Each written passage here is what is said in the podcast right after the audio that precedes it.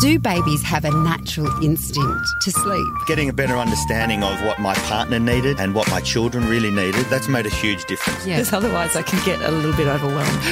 yeah, I think lots of parents can relate to Yeah. that. You're listening to Kinderling Conversation with Shevonne Hunt. Kinderling Helpline is brought to you by Emla Anesthetic Patches and Creams. When your little one needs to be brave, Emla is there to ease the pain of vaccinations and blood tests, and of course, use only as directed. Hello and welcome to Kinderling Helpline with Mothercraft nurse Chris Minogue. She has over 30 years' experience helping families around the country and she comes in every Monday to answer your questions. This is your time to speak with her. It might be anything from newborn questions. There's so many questions with newborns to toddler tantrums and more combinations of all of the above. I'm Shevonne Hunt. Chris, welcome. Thank you very much. If you've got a question for Chris, you can email us. It's conversation at kinderling.com.au. You can call us on 1800 Kids Radio, or if you're watching us through Facebook Live, you can pop a little comment underneath and we will try to get it to you to it today. Let's start with a question from Kelly. The problem I have is very taxing. My 13 month old daughter is exceptionally clingy and gets frustrated easily and then throws back, which I guess means arches her Yeah. back, um, which makes it very dangerous to leave her. She cries a lot. She cries when I step away from her and she can still see me. She's only happy when I'm holding her. She gets frustrated at everything within a very short space of time and then cries and does a huge throwback. And I'm genuinely worried about her safety as she hits her head on the ground. And I'm so worried. I'm also worried that this may be indicative of something else, but not sure what. I'm at my wits' end. That's from Kelly. Kelly, it can be really difficult when you've got a baby who at the moment seems quite needy. So if we assume that this behaviour is generally normal but not constant, so the abnormal part is that it seems constant, then um, we can give you some structure about how to help her. So the bit that we don't have here is how much she sleeps because those behaviours can be partly due to a very overtired child could be partly to a child where things might be going on in your lives that are chaotic, so they're unsure about what's going to happen, so they want to stay close to the person who's giving them care. Um, so that little bit more information, but how we solve the problem, and this is the really tough bit, is an awful lot of patience an awful lot of patience. So what we do is take the one where she wants to be held all the time because that gives her a sense of security. Is the way we would revert this is slow everything down and keep her close. So get down on her level, play on her level, talk to her on her level, so that she's not always looking up to you. And that might allow her to be more comfortable being down and beside you. So we're not sure if she's a walker or not a walker, but she's probably pulling, at least pulling to stand. And so she's pulling to stand and then maybe with her arms up. So getting down on her level might help and taking things a lot slower. So we see this behaviour when they're overtired. So she's 13 months, so hopefully she's getting a good two and a half, three hours of sleep within the day, whether that still is two sleeps or one sleep, and that she's sleeping quite well for you at night. So, if that's the factor, if the factor for why this behaviour is going is that maybe she's a bit overtired, then start working on that sleep behaviour because once the sleep behaviour happens, then generally this will settle down.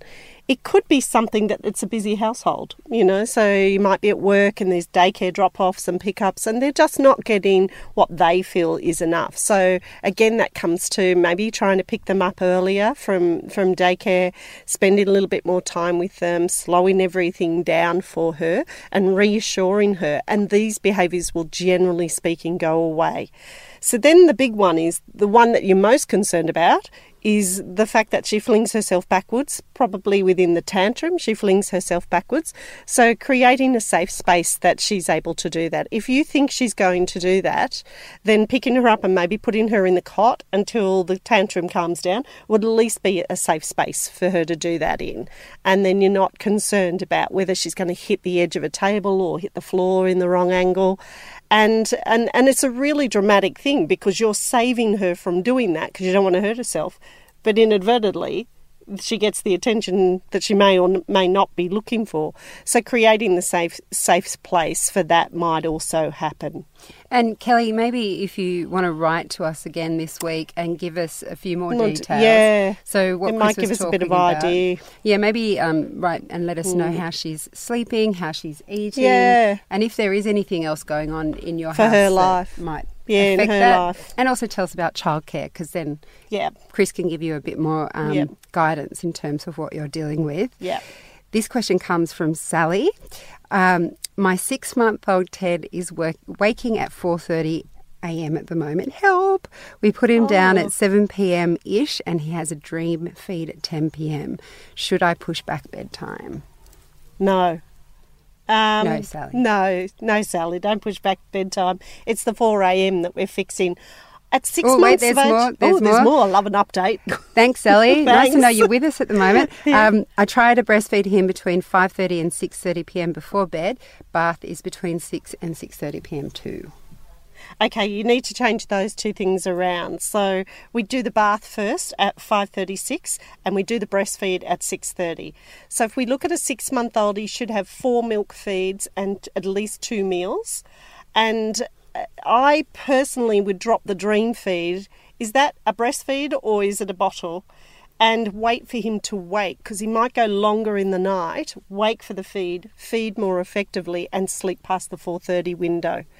Um, so generally, I think I'd flip the two around. He should have about two to two and a half tablespoons of food for his breakfast and his dinner, and then move your breastfeed closer to the six thirty window. So dinner around four thirty, you know, breastfeed around six thirty. Um, you don't need to breastfeed him to sleep. You can breastfeed him, then take him and put him in his, you know, sleeping bag, and then put him to bed. And I would drop the dream feed and see if he wakes up later. So wakes up around one, feeds really effectively at one, and that skips him through that 4:30 because it's reasonable that if he fed at 10 and it's now 4:30, that's six and a half hours that he's probably awake because he's hungry because he hasn't fed properly at 10 o'clock. And this is a common problem that happens with the dream feed, and especially around this age group. Brilliant. Okay, well, So let's like see if that might help you. Seems like that Yeah. little tweak might work. Well, Sally, if it doesn't work, you, You know make sure you get back to to us. That's right. Uh, Megan says, My three month old constantly has his fist in his mouth. I'm sure it's not hunger related. I've read that it may be a way to self soothe. If so, would you recommend a Love to Dream sleeping bag that allows him to access his hands? He currently sleeps in a cocoon with his arms across his, his chest. I'm wary of his little hands distracting him from his sleep. Megan, this is a really common thing, seeing the hands go to the mouth at about three months. It starts at three months, it usually goes till six months, so it's a developmental stage in babies. And people constantly tell me that their babies are teething because they're doing this. So they put their hands to the mouth because they control more movement now. They can get their hand to their mouth and then they suck. And some, for some babies, they do soothe, soothe themselves, and for other babies, it really agitates them. So whether he goes in a love to dream or an ergo or whatever the version of it is, if you actually feel that that is giving him comfort and he's drifting off to sleep on his own, then you can certainly go ahead and put him into something that allows him to bring his hand to his mouth. But generally speaking, at this age, they will still sleep better if their hands are away from their mouth. So I would probably hesitate and work out what he's doing. So if he's bringing his hands up while he's on the floor, sucking his fingers, they try and get their whole fist in there. But sometimes they get their fingers stuck, and lots of dribble because it's moving the saliva around in their mouth. Then, and he's not doing that when he's asleep, then he's probably not ready to use it as a comfort. If he's sucking his hands for a couple of minutes and drifting off to sleep, then he is using it for comfort, and you might need to allow his hand to come up to his mouth. But I would think it would be early that he was self settling with a hand easily at three months of age. So I think it's more the developmental awareness that he's got of bringing his hands up to his mouth. Okay, Megan. I think the conclusion from that is Don't unwrap him. don't unwrap him. Don't think. unwrap him just yet. Yeah, she was trying It's to come to a, a kind way, but she's just saying no. No. this is Kinderling Helpline with Mothercraft nurse Chris Minogue. She tells it as she sees it. Yeah. I'm Shevonne Hunt. it up. Here on Helpline, Chris takes your questions uh, for everything from Yeah. new babies sucking their um, hands. Hands. to toddlers to sibling rivalry, anything that you may have challenges with. She comes in every week on a Monday and will answer your questions. So you can um, write your questions on Facebook if you're watching us there through Facebook Live. If you'd like, you can call us on 1 800 Kids Radio or you can email us through the week at conversation at kinderling.com.au.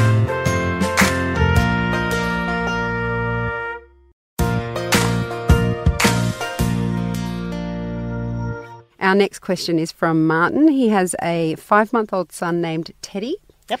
He breastfeeds several times during the night and co sleeps when my wife is at home during the week. Three days per week, she works overnight, and I bottle feed Teddy. During those nights, it seems as though he strongly resists feeding from the bottle for the first several hours.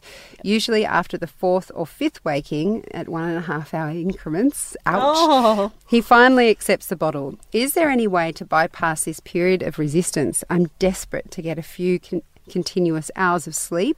Thank you so much for your thoughtful and helpful program. Okay, welcome, Martin, Martin. I suspect the problem is more that Teddy is associating sucking at the breast with going to sleep because he's a co-sleeper, and that's why you're going getting the resistance from the bottle because it's not as comforting and it's not as nurturing. And I don't think that there's an easy answer to this other than, you know, you both sitting down and considering the big picture and whether you want him to continue to co-sleep with you. If you want him to continue to co-sleep with he, with you, um, then it's about how to resettle him. So cuddling him in, patting him. He is five months old, so he should be able to go a six or an eight hour stretch without re- needing feeding. So that will give you some comfort. But that is about being resettled and understanding he doesn't need that feed. So I think this is a discussion for your wife and yourself to sit down and think about um, the overall effect on, on both of you, not just the three nights that she's doing the night duty. So I think you need to work out that he is five months old. It's reasonable for one feed overnight. That that reasonable window is somewhere after six to eight hours of going to bed. So somewhere you know like between one and three, and that the the period of time before that is about resettling and comforting, whether that's in bed with you as a co sleeper or whether that's in his cot, if that's where you want to go. But it sounds like you're happy to co sleep. It's just the fact that he won't take the bottle.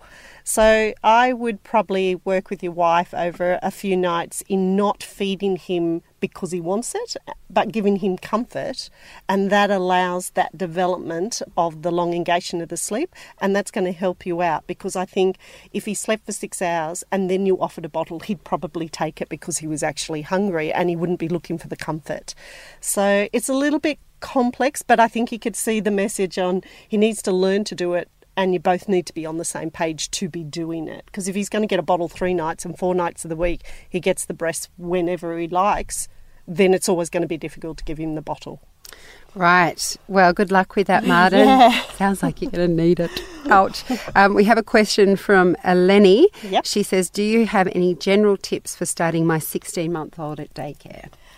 Um, I do have a pattern of of slowly getting them into daycare if you have the time. So if you have the time, I like to start them two or three weeks before you go back to work in the full time, whatever that is, whether it's two two days or five days. And what I do is I start with dropping them off outside of their sleep sleep time. So um, he's 16 months old, so we'll assume that he's on one. He, yep. Uh, Oh, it don't doesn't know. say uh, that the baby's on one sleep. So you might go at nine o'clock in the morning and leave him for a couple of hours, and then come and get him, and then take him home and put him to bed. And you do that for the first week.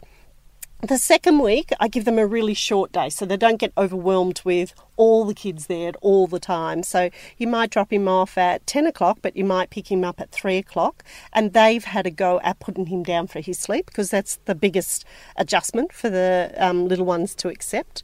And then the third week, I mimic your working week.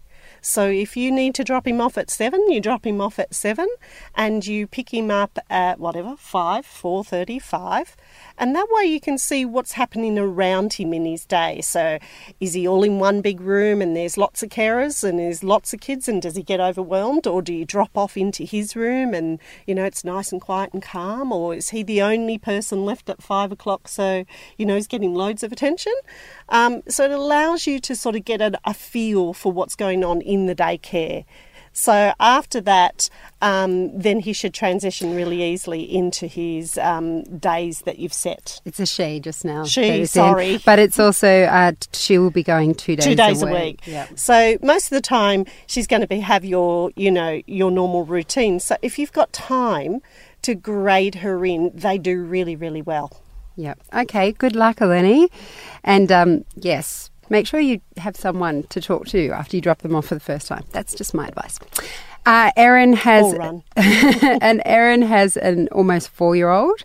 Hi, ladies. My three almost four-year-old boy is driving me crazy.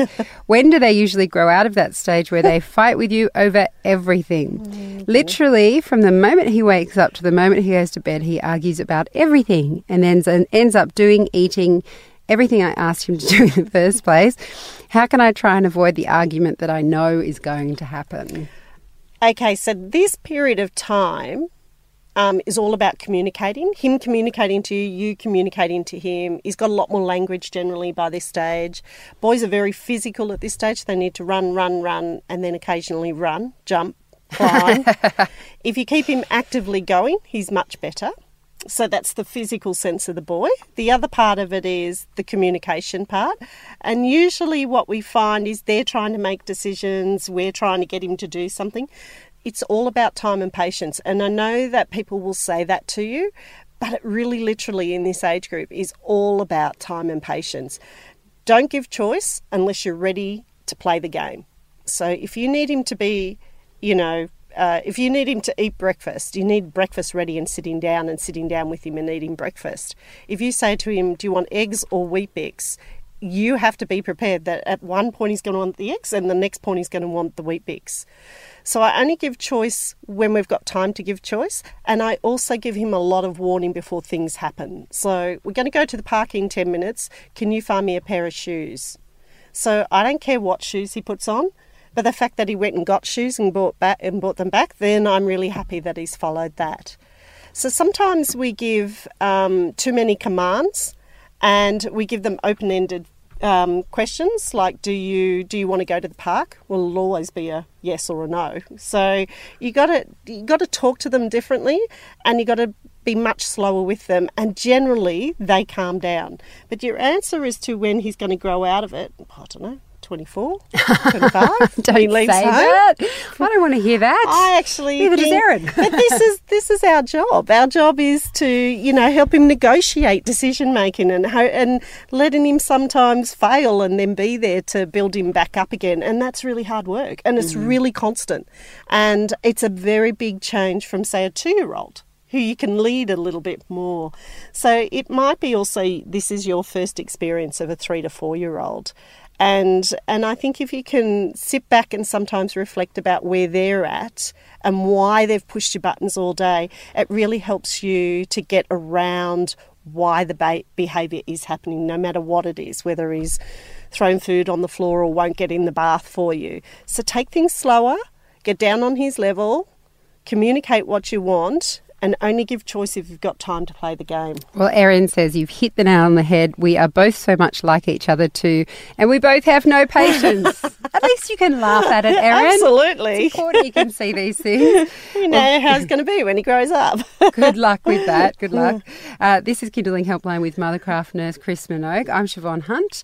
Here on Kinderling Helpline, Chris takes your questions about everything from settling to three slash four year olds who do your head in, uh, all sorts of things. But she can give you some guidance, help you see it from their perspective, and give you some tips on how you might tweak what you're already doing to make life a bit easier. Easier.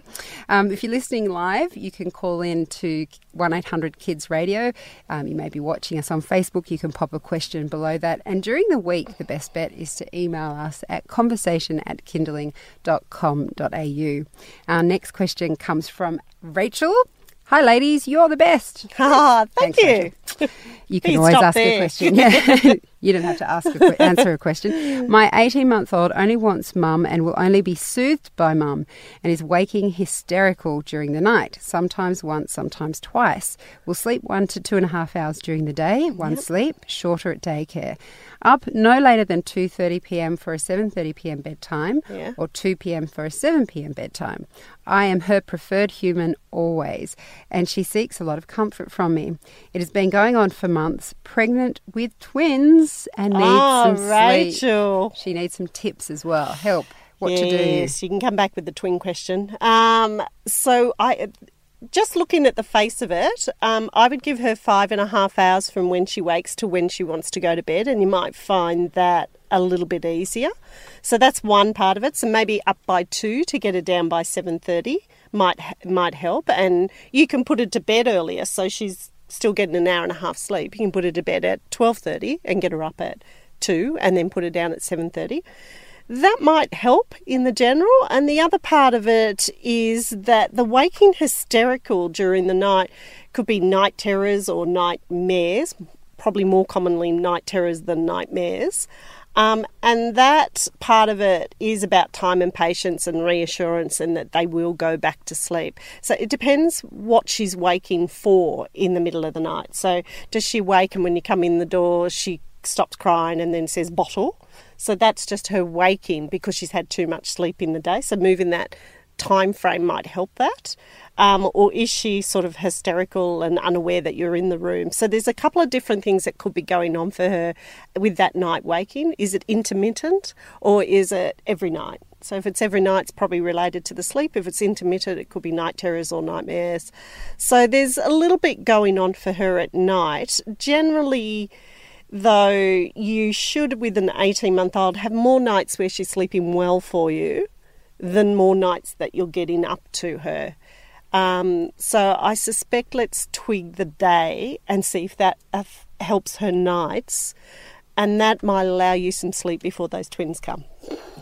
So, um, in terms of the day sleep, up by two up by two. up by two if she wants it down by 7.30 And it not change anything else about the duration or anything? No, like the that? duration is right for an 18 month old. They can have an hour and a half to two hours, but it needs, she probably just needs her up by two. So you need to put her down on the other side Okay. of the two. All so right. I wouldn't cut the sleep out or anything like that. I just put her down to bed a little bit earlier. All right. Well, thanks for the question, Rachel. And as Chris said, please come back to us if you have Yeah. any questions about the twins. Yeah. That is um, one of Chris's areas of expertise. Expertise. She's chased all around Sydney by women who have multiple children, multiple births. Yes. Our next question comes from Paula. Hi, ladies. My 22 month old sleeps from 7 pm till 5 or 6 am. Yep. If I put her down later, she still wakes early. Yes. She naps from 1 until 3. Yep. If I cu- cut her nap short, she's grumpy. What can I do to make her sleep a bit longer, if anything? Shall I move her nap to 12 noon to 2 pm? Yes. You're Oh, right. you know what you're doing, Paula. Yeah, it's the same answer as the one before. She's she needs at least five and a half hours from when she wakes up, and if she's getting up at three, what's happening is she's a really you know good little baby, and she's going down at seven really well. But by five in the morning, she's just had a lot of sleep between one o'clock in the afternoon and five in the morning, and so I think if you move it forward, um, so if you put her down say at twelve thirty and get her up at two and just move it forward slowly then and put her down at 7.30 she pretty much will sleep till 6 in the morning. So you just got to twig yours just a little tiny bit. So and down you can put her down at 12 and get her up at 2 but i wouldn't put her down till 7.30 and i think it will sort itself out really quickly What a lovely bit of advice to get Yeah. when you're dealing with something like that. This is Kinderling Helpline with Mothercraft nurse Chris Minogue on Kinderling Conversation. We do have time for just one more question. Perfect. You can always email us during the week if you'd like us to consider it for next week. The email is conversation at kinderling.com.au. Um, Mary Ann has a three and a half year old and she asks, Do you have any tips on disciplining a three and a half year old? Ah. I find it very hard to get her to do anything I ask. She is so clever, so articulate, and so argumentative. I find I'm always getting into a debate about everything I ask her to do. This is extremely exhausting and tries my patience to no end. I find I can't get anything done, especially with my other daughter, because I'm always arguing with her about some mundane task. Oh, I think it's a I think it's a tough one because discipline in itself can be really difficult because it's such an emotional thing that each parent will do it slightly different. But I have sort of four categories that I put discipline into in various forms. There are some behaviours you just have to ignore. So if she's constantly at you and not listening, you've got to start ignoring it. But the two that you use mainly is removal or distraction, and distraction would be your best one. So if you know she's going to fight about putting shoes on, you need to put the shoes on either when she's in the car, she's strapped in, so you can put the shoes on. put them in your bag, so don't worry about it. That's the ignoring. I'm not going to worry about this. Shoes is the last thing I'm going to worry about. And um, removal, which is if she's throwing the shoes, I'm just going to go and get the shoes and remove them. What I think happens with three and a half year olds, just generally, especially articulate ones who like to walk behind you and talk at the same time, is they're busy talking and they're not listening. And then what we do is exactly the same thing. We start talking to them, giving them a really long, engaged reason for why you're not going to do something, and they've already switched off and turned off. So sometimes in this case, you need to keep it short and sharp, and you need to keep the language to a minimum. So don't go on and on and on about why she needs to put her shoes on. Just say, You need to put your shoes on, we're getting in the car. If she doesn't put her shoes on, pick her shoes up, put them in a bag, and go to the car.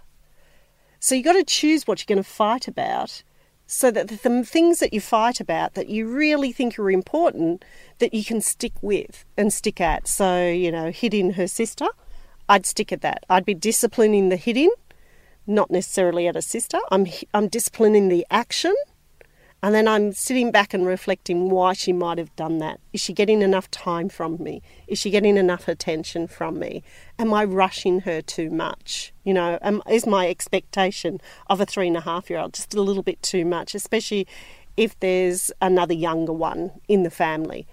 So ignore some behaviours, remove either her or it, depending on what's been thrown and who's doing what to whom. Distract is the best one. So if you know she's difficult to put clothes on in the morning, don't argue with her. As soon as she gets out of bed, put her clothes on. There you go. Ended the argument. You haven't even had the argument. So your perception of her is much better because you're not arguing with her as much. So you keep thinking, oh, she's not doing bad today. But actually, the two of you aren't engaging in that same way. So think it about a little bit. Think about the things that matter. And for me, the things that matter that I would drive home are things like that are family values. You know, that you don't hit, you don't kick, and you don't mm, run away from mum because it's dangerous. Or social behaviours. You know, those social things that you'd like to instill in her. That's probably what's more about driving home those things. And other things, we've got to give them a little break because we're constantly at each other and she's constantly back. And sometimes you need to you need to just say i'm not listening to you. We need to take a break. So you sit there for five minutes and mummy will sit here for five minutes and we'll re-engage in it. But it can be difficult. It can be really difficult when they're constantly talking to you. And i think sometimes we have to sit back and we just have to reflect why that might be happening. Well, Marianne, I hope that helps you. Um, feel free to email us again if um, you need more help. And thanks to everyone who wrote in and asked their questions for Chris. If we didn't get to your question, you can always find Chris's advice um, for any of the tricky situations you might be facing on our website under Kinderling Helpline. Chris, thank you so much for your time today. oh, it's a pleasure thank you And you can get in touch with your questions during the week by emailing us at conversation at kinderling.com.au. Kinderling Helpline was brought to you by EMLA Anaesthetic Patches and Creams. When your little one needs to be brave, EMLA is there to ease the pain of vaccinations and blood tests. And of course, use only as directed.